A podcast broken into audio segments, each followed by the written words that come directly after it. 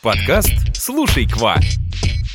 Всем bonjour, bonjour! Это новый выпуск нашего подкаста. В этом подкасте мы не будем пересказывать грамматические правила, учить диалоги, потому что... Потому что здесь мы будем bavarder, болтать о тонкостях французского языка, культуре Франции и о том, как изучать иностранный язык системно и без выгорания. Меня зовут Кристина, я преподаватель французского языка. А меня зовут Лера, я тоже преподаю французский, а еще мы вместе основали онлайн-школу Эколь Кваква. Сегодня мы поговорим о частых ошибках, с которыми сталкиваются ученики на первых этапах изучения языка. О, классно, думаю, что это будет полезно, но не только новичкам, а всем. Да, все верно. И начнем мы с самой распространенной и очень важной ошибки – это отсутствие цели. Дело в том, что когда мы начинаем изучать иностранный язык, многие э, довольно расплывчато представляют себе, для чего они это делают. Они говорят, я изучаю язык для себя. Что подразумевается под этим для себя, остается для всех загадкой. Кроме того, во время обучения языку не учитываются свои успехи, не отслеживаются достижения, не отслеживается прогресс. Таким образом, путь изучения языка получается очень длинным, может теряться мотивация. Как же правильно ставить эту цель? Если мы изучаем э, язык для себя. Лера, может, у тебя есть какие-то идеи? Ну, я точно знаю, потому что мы э, это обсуждали далеко не один раз, то что цель должна быть конкретная. Да, конкретная и желательно ограниченная во времени. Даже mm-hmm. если вы изучаете язык для себя, придумайте себе какую-то цель. Ну, например, я хочу овладеть э, элементарными знаниями по французскому, то есть уровнем А1, ну, например, за 5 месяцев, как это у нас на курсах происходит. Угу. И я от себя хотела бы здесь добавить ограниченную во времени, не нужно ставить цель, что-то вроде «я хочу выучить французский а, до уровня C1. Просто C1 мы должны объективно понимать, это такой широкий, прям долгий промежуток времени, и выучить, ну, это просто не будет невозможно.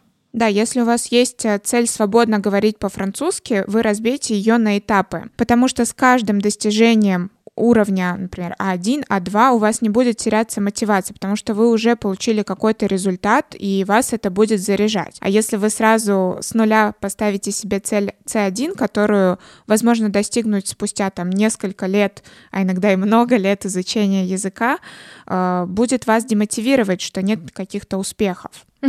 И здесь э, тоже хочу добавить э, следующую мысль. Когда мы говорим об индивидуальных занятиях и о курсах, когда говорим тоже о какой-то ограниченной цели во времени, скорее нам нужно будет выбрать курс, потому что когда создатели вот этот курс создают, они вкладывают туда определенный временной промежуток. Когда мы занимаемся индивидуально, ну, иногда мы можем о чем-то поболтать или отвлечься. И поэтому, когда мы сами, в принципе, создавали наш курс А1, потом переходили на курс А2, мы сразу же закладывали туда временной промежуток на 1 5 месяцев и на А2 тоже 5 месяцев. И вот, например, э, наша ученица Юлия, помню, как она сказала, что мне нужен был результат за определенный промежуток времени, ну, соответственно, 10 месяцев проучилась, пожалуйста, за плечами уровень А2. Давайте подытожим. Что касается цели, когда вы только начинаете изучать иностранный язык, пожалуйста, ставьте себе конкретную, ограниченную во времени цель. Да, Кристин, а есть ли еще какие-то ошибки? Да, конечно. Самое распространенная ошибка — это боязнь совершить ошибку. Многие боятся начинать говорить, потому что у них еще сильный акцент или они плохо знают грамматику, но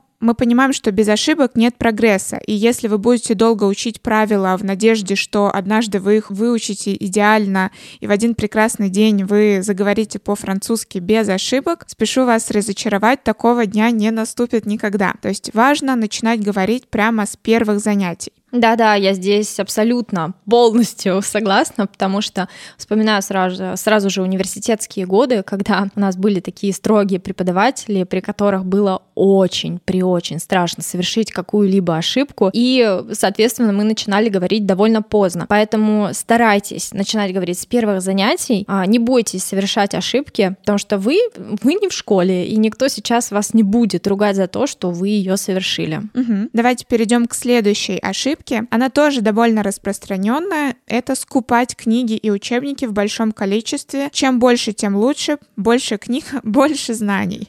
Не знаю, откуда сложился у людей такой стереотип, потому что это так не работает. Ну, в принципе, как ты думаешь, сколько нужно иметь учебников, чтобы преуспевать? Ну, на мой взгляд, нужно выбрать какое-то основное пособие, по которому вы будете учиться. Лучше, если это будет э, французское издание. Там за вас уже все продумано, продумана структура уроков, включены все аспекты языка. Единственное, можно добавить какой-то дополнительный учебник по грамматике, чтобы отрабатывать э, в упражнениях правила, потому что, как правило, в учебниках э, маловато их все-таки дается. Также можно добавлять всякие видео на YouTube, подкасты, приложения, но не стоит себя перегружать, нужно какую-то комфортную для себя э, систему создать, чтобы там были учебники, дополнительные материалы, но не все сразу. А по поводу основного пособия, наверное, нужно отметить, что пособие должно быть комплексным, а то я помню, ко мне однажды пришел ученик, он э, прорешал э, в грамматическом пособии все упражнения до уровня B1, грамматика у него классная, он все понимал, а разговаривать вообще не умел и не понимал, что я, в принципе, ему говорю. Ну что, какая у нас ошибка дальше?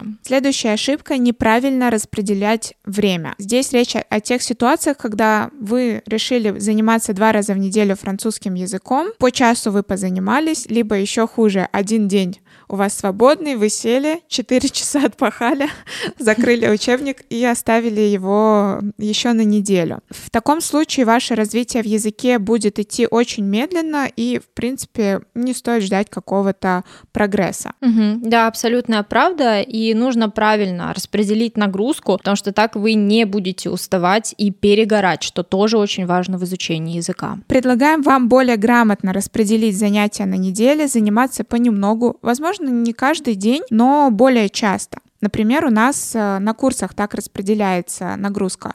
У нас есть четыре мини-урока на платформе. Один день ученик может посмотреть видео, Второй день он выполняет домашнее задание. Третий день он смотрит следующее видео и выполняет задание. Потом приходит на практику речи и отрабатывает все изученное. Таким образом, у него такая привычка, да? Да, вот. многие отмечают, что вырабатывается привычка заниматься языком, и это очень сильно дисциплинирует. И, кстати, потом эта дисциплина отражается и на других аспектах э, жизни. Помнишь, у нас одна ученица отмечала в отзыве, что она наладила дисциплину с языком, и потом даже у нее получилось получилось э, с детьми там уладить какие-то вопросы. Да, то есть у нее прям зарядка, потом она детей как-то тоже что ли к зарядке приучила. Ну, в общем, круто, круто. Но если у ученика нет времени. Работает с 7 до 7 и потом бухается спать. Что делать? Ну, я бы хотела сказать, что есть какой-то секретный секрет, как найти время, когда его нет, но, к сожалению, его не существует. Поэтому здесь главный совет, прежде чем начинать изучать язык, убедитесь, что все-таки вы можете выделить на это время. Пусть немного, но оно должно быть. Если вы совсем не можете найти несколько часов в неделю на изучение языка, не знаю, пересмотрите свое расписание, изучите немного тайм-менеджмент. Возможно, вы где-то сливаете свое время на ненужные соцсети и так далее. Но если времени нет, э, то здесь вам будет тяжело. Наверное, нужно будет отложить вот этот момент изучения языка до какого-то лучшего времени. Да, потому что говорить я очень хочу, но, но мне некуда это вставить, свои занятия французским или другим языком. В общем, так не выйдет. Кристина, что там у нас дальше? Следующая ошибка — это использование материалов и техник, которые не подходят лично для вас. Например, вы увидели, что кто-то занимается по определенному учебнику. Вы загорелись, приобрели себе такой учебник, начали заниматься, что-то там поделали, но, в общем, потом вам просто стало скучно. Вы понимаете, что у вас не тянется рука, вас этот учебник не зажигает, и, в общем-то, нет никакого желания продолжать изучать язык. Попробуйте другой, не нужно себя заставлять работать с тем, что есть, потому что сейчас огромное количество материалов, пособий, просто нужно поискать и, и выбрать свое. То есть, получается, можем спокойно выбрать любой другой учебник, но сам-то способ изучения языка относится к этому? Да, способ тоже может не подойти, например, индивидуальные занятия. Вы попробовали, но вам не нравится, что только один человек для общения, это ваш преподаватель. Попробуйте групповые занятия. Возможно, вам курс подойдет. Может быть интересно в разных форматах. Пробуйте. И следующая, самая важная ошибка, на которую я хочу обратить ваше пристальное внимание, это перекладывание ответственности на преподавателя. Да, очень многие считают, что основная работа в изучении языка лежит на преподавателе, но, но это же не так, правда? Да, конечно, если вы выбрали хорошего преподавателя, он будет делать все, что от него зависит, но обязательно помните, что основная работа лежит на вас. Будет зависеть от того, как вы выполняете домашние задания, насколько вы заинтересованы, насколько вы активны, задаете ли вы вопросы и так далее. То есть э, не стоит надеяться, что вот вы выбрали хороший курс или хорошего преподавателя, и язык выучится сам. Пробуйте, не бойтесь ошибиться, будьте активны и открыты, и тогда прогресс не заставит себя ждать. Желаем вам успехов в изучении французского. Подписывайтесь на нас на те площадки, где вы нас слушаете. Услышимся в следующем выпуске. Всем au revoir! Quoi